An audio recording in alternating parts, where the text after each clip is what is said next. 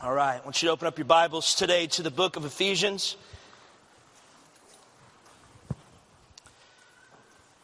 We're going to be answering the question today and looking at the question of why we sing at church. But before we do that, I want to go back and recap just for a second about what Halim spoke about a few weeks ago on the Holy Spirit.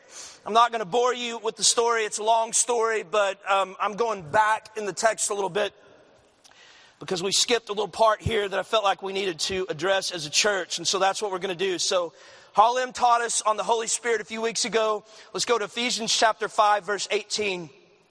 Let's read the text again. It says, "And do not be drunk with wine, for that is debauchery, but be filled with the Spirit."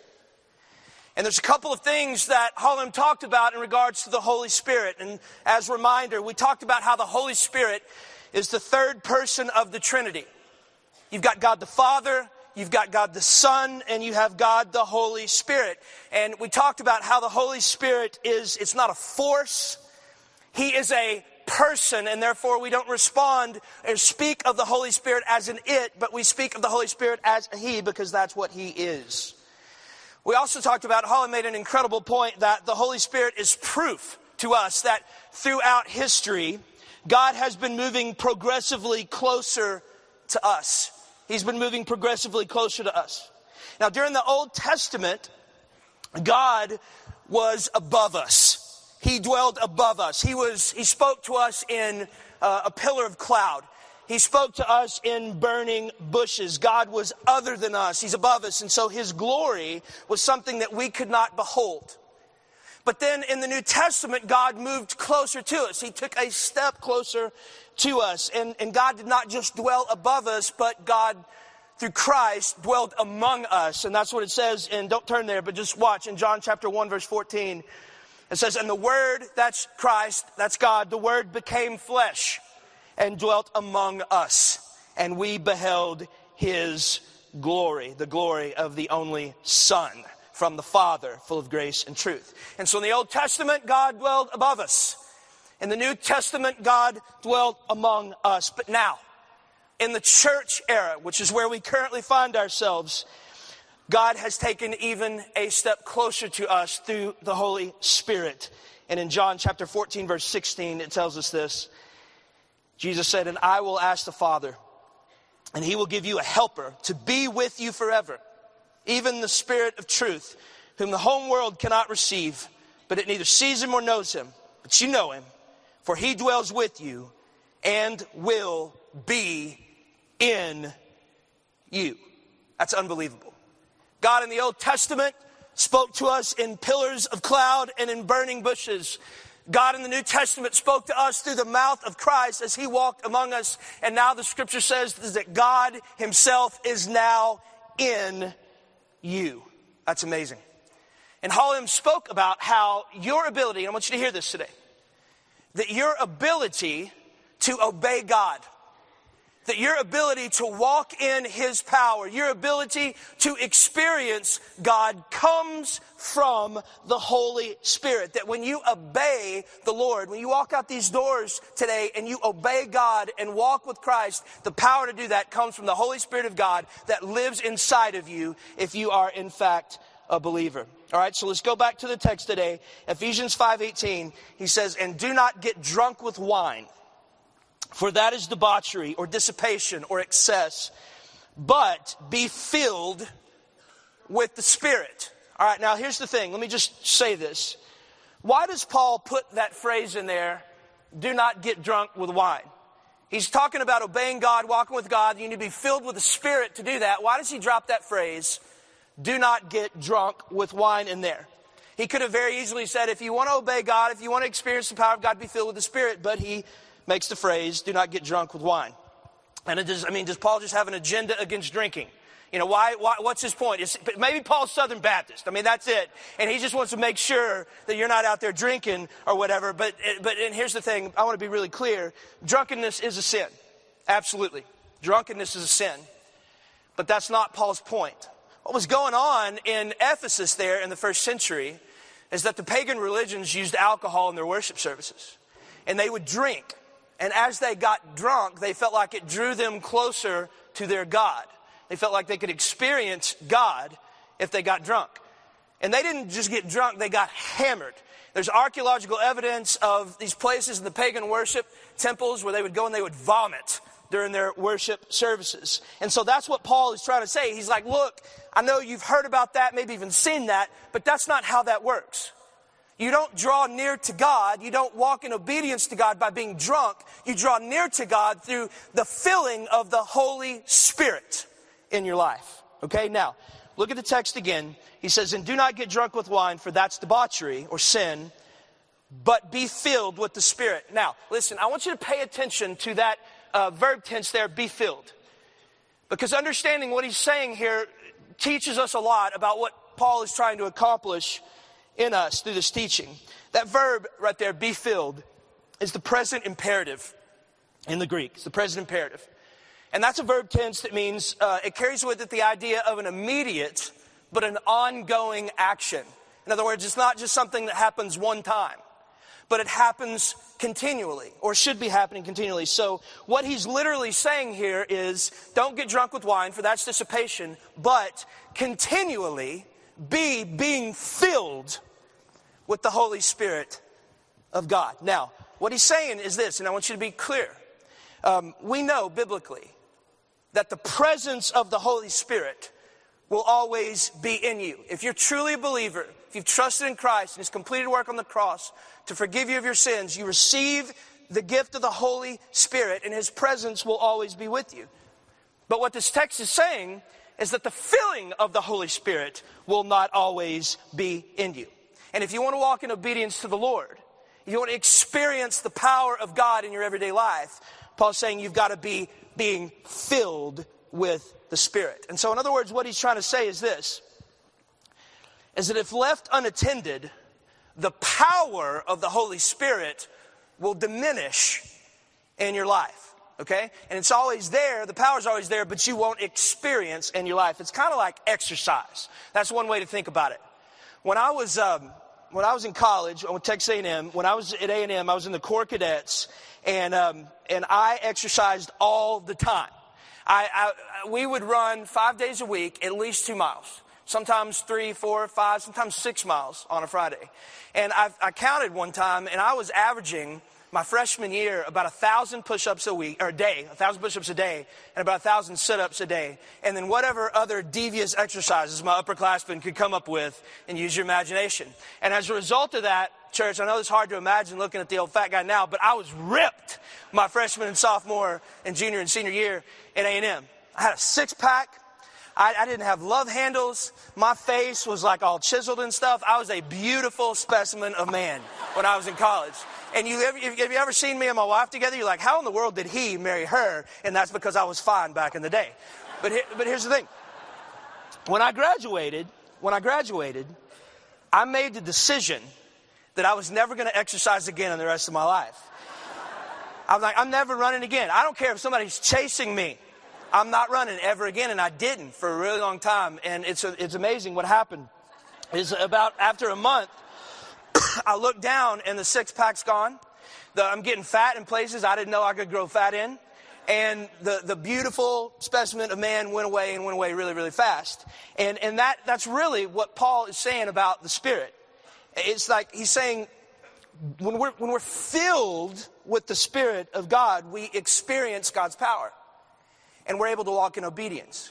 When we stop being filled with the Spirit, we will stop experiencing, the power's there, but we'll stop experiencing God's power and we probably won't walk in obedience. He says, do not get drunk with wine, for that is debauchery, but be filled. Be being filled with the Spirit. And so that brings us to a really important question.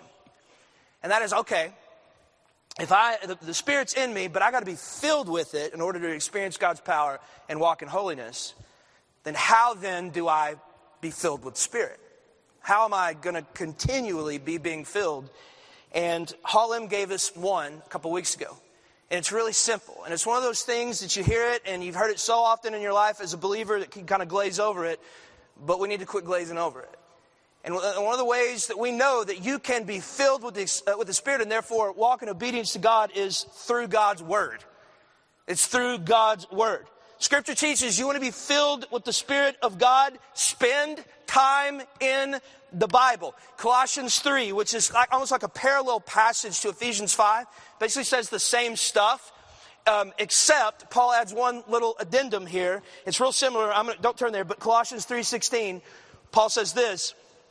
He says, "Let the word of Christ dwell in you richly, teaching and admonishing one another in all wisdom, singing songs, spiritual songs with thankfulness in your hearts to God." That's almost an identical passage to what I'm about to read you in Ephesians, but he adds the little phrase, "Let the word of Christ dwell in you richly."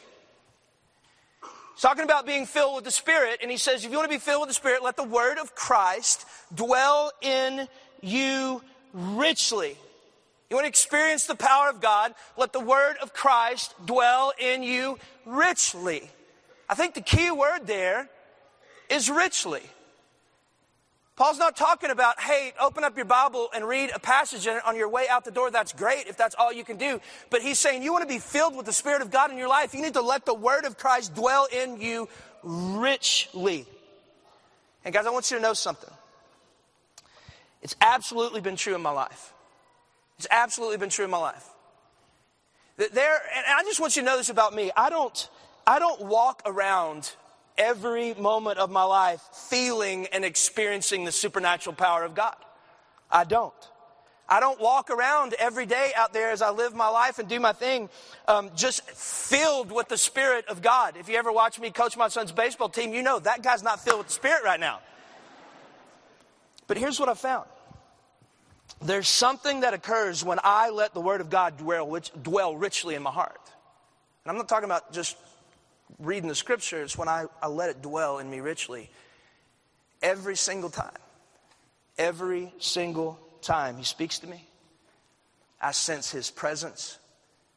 I feel His joy. I feel His peace.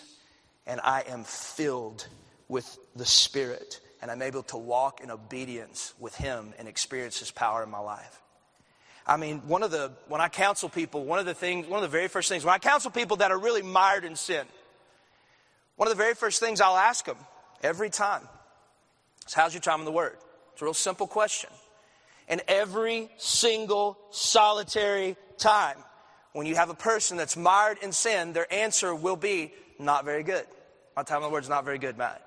I've never, ever, ever, ever, ever in 20 years of ministry talked to a person walking in an affair and you ask them the question, how's your time with the Lord in the Word of God? And they go, oh man, it's great. It's great.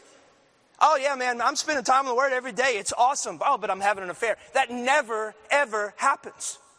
There is a direct connection between you letting the Word of Christ dwell richly in your heart and your ability to walk out these doors and walk in obedience. Every single time when you see somebody backsliding and running from God and running from the church, two things are always there every single time in 20 years of ministry. They've walked away from community and they've walked away from reading the Bible and getting in the Word. There is an absolute connection. And there are a lot of us in the room right now.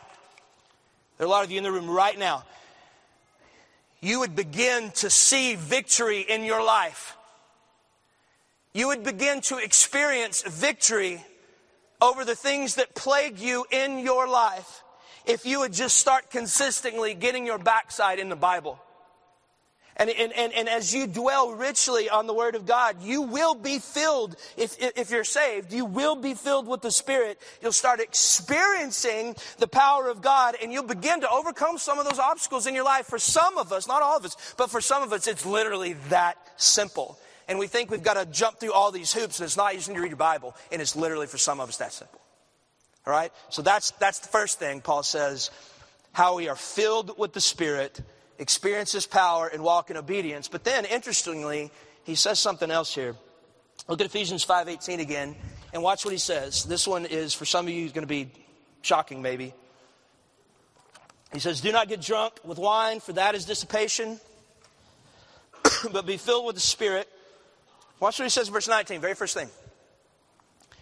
He says, addressing one another in psalms and hymns and spiritual songs, singing and making melody to the Lord with your heart, giving thanks always and for everything to God the Father in the name of our Lord Jesus Christ. All right, go back to verse 19. Let me read it again. Be filled with the Spirit, addressing one another in psalms and hymns and spiritual songs. Paul makes the statement that we are to be being filled with the Spirit. And in Ephesians 5, church, listen, the very first thing he says on how we are to do that is to sing. To sing. And have you ever stopped for 1 second in your life and ever asked the question, why do we sing in church? Have you ever wondered that? This verse gives us the answer. But have you ever just stopped and like, why do we spend 30 minutes singing before some guy gets up and preaches the Bible? See, because preaching the Bible makes sense. We're Christians. This is our book. This is the Word of God. To talk about it, that makes sense. But why in this place do we come in here and sing? If you grew up in church, it's no big deal. You get it. You've always sung in church. But imagine if you had never come into church in your whole life and you just walked through those doors and all of a sudden there's a bunch of grown people in here raising their hands singing. It would probably be weird to you.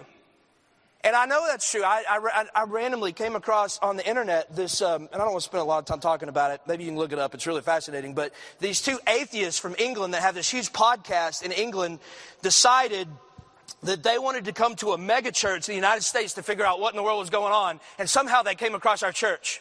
So these two atheist dudes that run this podcast got on an airplane, flew, and came here and sat through two of our worship services. I didn't know they were here. And they came in here, and the thing that tripped them out the most, the thing that just completely blew their minds, were you guys singing. They couldn't figure out why people that looked intelligent, and that's what they said, there's all these young people from the University of Texas that looked really intelligent, and they were singing. And they couldn't figure it out. And so why is it that we do that? Well, the answer to the question is found in Ephesians chapter 5, verse 19. What Paul says is that we are to be being filled with the Spirit. It's how we walk in the power of God. And one of the ways that you and I are able to be filled with the Spirit of God is when we sing. That's what it says, right? Now, there's three aspects of worship through singing that help us be filled with the Spirit. We're going to look through those three. We're done. All right, so here's the first one. Paul talks about how there's a spiritual impact horizontally when we sing. There's a spiritual impact horizontally when we sing. Watch what he says in verse 18. He says, do not get drunk with wine, for that's debauchery, but be filled with the Spirit. And verse 19, he says, addressing one another. Addressing one another. In the Greek, that also can mean encouraging. Encourage one another in psalms and hymns and spiritual songs. That's fascinating to me. He doesn't say, be filled with the Spirit. And the first thing he says is not, and address the Lord with psalms and hymns and spiritual songs. He says, be filled with the Spirit and address one another in songs and hymns and spiritual songs. Paul's saying is that one of the ways that you can be filled with the Spirit of God is when you are singing with the body of Christ. And I love that. I love that because I have seen it to be true my whole life. I didn't really realize till this last few weeks that it was very biblical, but I've experienced that throughout my whole life. When I was in college, I walked into, I've told this story several times, but I walked into a Bible study. I'd been running from God like crazy. I didn't go to church one time my first semester of my freshman year, and this guy invited me to a Bible study. And I was running from God like crazy, was just mired in all manner of sin. This guy invited me to Bible study. I don't even know why I went. I went and I walked in the door, and this small group of people was singing, Lord, you are more precious than silver. Lord, you are more costly than gold. Lord, you are more beautiful than diamonds, and nothing I desire compares to you. And I believe I was saved at 8 years old, but I believe that was the first time in my life, other than my salvation, that I was filled with the Spirit. I was being addressed by the body of Christ with songs and hymns and spiritual songs. I was filled with the Spirit, and I made the decision that moment, I'm going to follow Jesus, and I have ever since that moment of my life. When I was young in the ministry, at 22 years old, I was, as a youth pastor, I was getting the crud beat out of me that first year. I was in a church full of some mean people, and they were mean to me, and I came this close to quitting. And I'm not just, I was about to quit. All this Austin Stone thing almost never happened because I almost quit. And I got invited to a pastor's Promise Keepers convention in 1996 in Atlanta, Georgia, and with 60,000 pastors singing holy, holy, holy at the top of their lungs, I began to be filled with the Spirit. And as I was filled with the Spirit, I began to hear the nudging of the Holy Spirit reminding me that I am not in the ministry because man called me into the ministry. I'm in the ministry because the Lord God Almighty called me into the ministry. And I was filled with the Spirit, and I began to remain and endure, even though it was really hard. It was 2005, January 2005, Passion Conference. It was something like 60,000 college students. And I was in a place in my life where I was mired in some sin. And I was really struggling to believe that God loved me. Some of you know what that's like. God, how could you love me when I keep failing here, here, and here, and here? And with 60,000 college students, we sang that song that Aaron just sang, "It Is Well," with one of the best lines in Christian music history. Oh, my sin. Oh, the bliss of this glorious thought. My sin, not in part, but the whole, was nailed to the cross, and I bear it no more. Praise the Lord. Praise the Lord, oh, my soul. And I was filled with the Spirit. And I was reminded that my standing before the Lord and the Lord's love for me is not based on what I've done right or I've done wrong. That God's love for me is based on the blood of Christ that He shed on the cross. And I began to walk in the love of the Lord. In May of that year, I was diagnosed with cancer on a Wednesday. And then on a Sunday, I sat right in that chair right there. And everybody knew I'd been diagnosed with cancer, and the very first song that Chris Tomlin played that day was "Blessed Be Your Name." It's the first song he played. And Lord, you give and you take away, but my heart will choose to say, blessed be your name. And with me sitting there on that front row, not knowing whether I was going to live or not knowing whether I was going to die, not knowing whether I was going to be able to raise my kids or my kids were going to be orphaned, I lift my hands as high as I could lift them. And I sang those words, Lord, you give and Lord, you take away. But my heart today will choose to say, blessed be your name. And as I sang and you sang and we sang together, I was filled with the Spirit and I was comforted. And I was able to keep on walking. When you come in the doors of this church, I want you to understand something. When you sit in that chair, when you stand in those aisles and you begin to sing, church, you do not just sing for your own benefit. When you sing, you're not just singing for your filling of the Spirit. What the Scripture is teaching us is that when you sing, you are singing so that others around you can be filled with the Spirit. That's what it's saying. You sing because the person next to you may be walking through cancer, and they need to be filled with the Spirit in that moment so that they can be comforted and have strength. You sing so that because the person in front of you might be mired in sin. And you sing so that they can be addressed with a song and a hymn and a spiritual song. And they can be reminded of the love God has for them through the cross of Jesus and the sin they no longer bear. You sing because the person behind you may be walking through a difficult marriage. And they need to be filled with the Spirit so they can go home and love a husband or a wife that may be really difficult to love. You sing because the person two aisles over may have lost a loved one, and they need to be filled with the Spirit so they can remember that God is sovereign and He is on His throne. You address one another with psalms and hymns and spiritual songs so that others around you may be filled with the Spirit. And I hear all the time people say, Matt, I'm just not into worship. I'm just not into singing. Well, that very much may be true, but the Holy Spirit-inspired Word of God is saying to us that your brothers and your sisters in this body need you to be into worship. I need you to be into worship. The first reason we sing is for one another. Ephesians 5:18, he says, do not get drunk with wine, for that's debauchery. Be filled with the Spirit, addressing one another in psalms and hymns and spiritual songs. Watch what it says next. It says, singing and making melody to the Lord with your heart. The second aspect of worship through song that causes us to be filled with the Spirit, we address one another. The second is when we have a vertical worship experience with the Lord. We sing and make melody in our hearts to the Lord. All right? Church, with the exception of me getting into the Word of God, there is no greater way that I have found in my life to be filled with the Spirit than when I sing and make melody to the Lord. And there are times when I'm not preaching especially, because when I'm preaching on a given week, I spend all week in the Word of God, I spend all week in prayer, I avoid sin like the plague, and so I walk in this door, I'm all filled up, I'm fired up, I'm filled with the Spirit. But there's a lot of times in my life when I walk in those doors and I'm not filled with the Spirit. Y'all know what that's like. You come in here, we start singing, you're not filled with the Spirit. You've been fighting with your wife, yelling at your kids, you're hungry, you're not filled with the Spirit. But there have been lots of times over the years that I've walked in this place not filled with the Spirit. But church, I want you to know something. I can count on one hand over the last 13 years, the time I've walked out of here not filled with the Spirit. And here's why.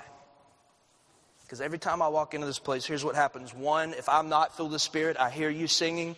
You begin to address me with psalms and hymns and spiritual songs. I'm filled with the Spirit. Two, I come in here, I'm not filled with the Spirit. You're addressing me with psalms and hymns and spiritual songs. That ain't working. And so here's what I do. I sing out of obedience. I sing because the Word of God commands me here. This is not a request. It's command of the text. We are commanded to sing. And here's what happens when I sing, not out of an overflow, but I sing out of obedience. That as I sing on the front row out of obedience to the Lord, then inevitably what happens, listen, is my soul is reminded of my love for the Lord. And I'm singing out of obedience, but as I sing out of obedience, my soul is reminded of my love for the Lord. I'm filled with the Spirit, and it's easy to sing at that point.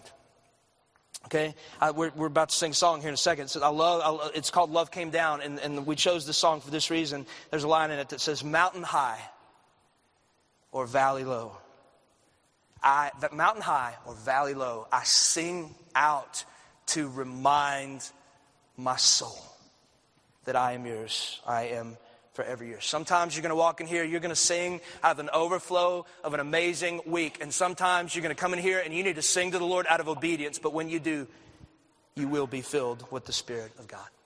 Now, last thing. Last aspect of worship through singing that helps us be filled with the Spirit, experience the power of God, walk out of here, walk in obedience. Ephesians 5:19, he says, address one another in psalms and hymns and spiritual songs, singing and making melody to the Lord with your heart. Watch what he says in verse 20. Giving thanks always and for everything to God. Giving thanks always and everything to God the Father in the name of our Lord Jesus Christ. One of the ways that God has filled me with the Spirit through worship is when I'm sitting on the front row of this church and I'm overcome with thankfulness for what God has done for me.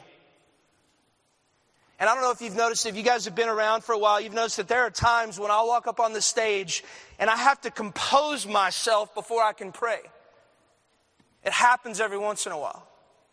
I'm choked up and I have to compose myself to get prayers out. I'm not doing that to impress you. I'm not doing that to try to look spiritual. I don't do that because I'm an emotional person, because honestly, I'm not an emotional person. I do that because I can't tell you how many times over the years I'm on the front row. I'm not filled with the Spirit. I'm singing out of obedience, and all of a sudden it hits me like a ton of bricks. Everything that God has done for me. And I'm singing and my soul is reminded that He's pursued me and known my name before I was ever born. It hits me and I am reminded that there has not been one single solitary second of this life that I've walked in this world alone. It hits me and I'm reminded that God has changed my life completely through His blood. And I sit there and I'm overwhelmed with thankfulness for the cross and His love for me. And I'm filled with the Spirit of God. And I sing and I walk out of here filled with the Spirit. And listen, church, I want you to know something. We're almost done. Listen. If you can come into this place week after week after week after week and you can't worship, you can't sing for no other reason than out of thankfulness for what God has done for you, something's wrong. if it never hits you. The Word of God says we are filled with the Spirit because of the singing of the body of Christ. If you come in here and you're never filled with the Spirit because it hits you, everything He's done for me, if that never, ever happens, something is wrong. Something's missing. And you need to grab somebody, and you grab a pastor, and you need to talk about that because something is absolutely wrong. Well, Matt, I don't sing because I hate the sound of my voice. I got a horrible voice. I want you to know something. God could care less about the quality of the sound of your voice. He's the one that gave you the voice. Two people on staff here at the Stone, and I have not asked their permission to say this, and I don't care. Kevin Peck and Todd Engstrom. Kevin Peck's the lead pastor of our church. He makes all this happen. He's the man. He runs this thing. And Todd Engstrom, same thing. One of the executive pastors, they run this thing. They are two, and I'm not bragging, it's a fact. They're two of the best church minds on planet Earth. They are pursued literally all over the world for their opinion on church. Two of the best church minds on the planet, maybe in the history of the church. And they are two of the worst singers in the history of the church. One time I was sitting on the front row, and Kevin Peck's on my left, Todd Engstrom's on my right, and it sounded like goats being slaughtered. And I had to leave. A true story, I left and went to another row. But I love, and it was horrible, but I love these guys. Because they're just going after it. It's the worst thing you've ever heard, but they're going after it. Because they love the Lord. And God looks at that and He hears that. He says, the most beautiful thing I've ever heard. He didn't care about the quality of your voice. He's looking at the condition of your heart. But Matt, I'm a man. I'm uncomfortable. Worship's uncomfortable for me. King David, he was pretty manly. Killed lions and bears as a kid. Killed giants as a teenager. Fought in hand-to-hand combat all of his adulthood. Pretty manly. And yet when he encountered the presence of the Lord, he shouted, he danced, and he sang. And if you are a man or you are a woman after God's own heart, so will you. So will you. And so what we're going to do today is we're not going to be hearers of the word, we're going to be doers of the word. So we're going to sing. We're going to sing. And here's why we're going to sing. We're going to sing for one another, for the people around you that desperately need to be filled with the Spirit of God. We're going to sing because our souls need to be reminded today of God's love for us. We need to walk out of here different, reminded of God's love for us as we approach this week of Good Friday and Easter. And we're going to sing because of all that He's done for us. We're going to sing because we are a thankful people of who God is and what He's done through the cross. And so let's stand together right now.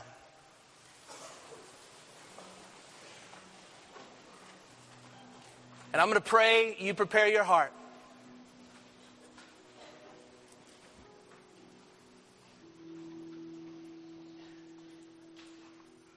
Had a brother back there stretching. He's getting ready, like that. Getting ready. Let's sing. Let's pray together. Father, we love you.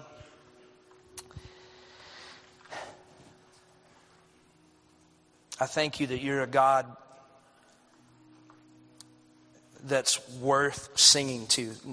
One, you're alive. You're not some statue. That you rose from the grave. And you're a living God that hears our voices, Lord. I pray today that there would be some people in this room that for the very first time in their life would be filled with your Spirit. And that they would have the experience that I had all those years ago where like, oh, that's what I've been looking for my whole life. I pray many would be encouraged. I pray your name would be exalted. And I ask it in Jesus' name.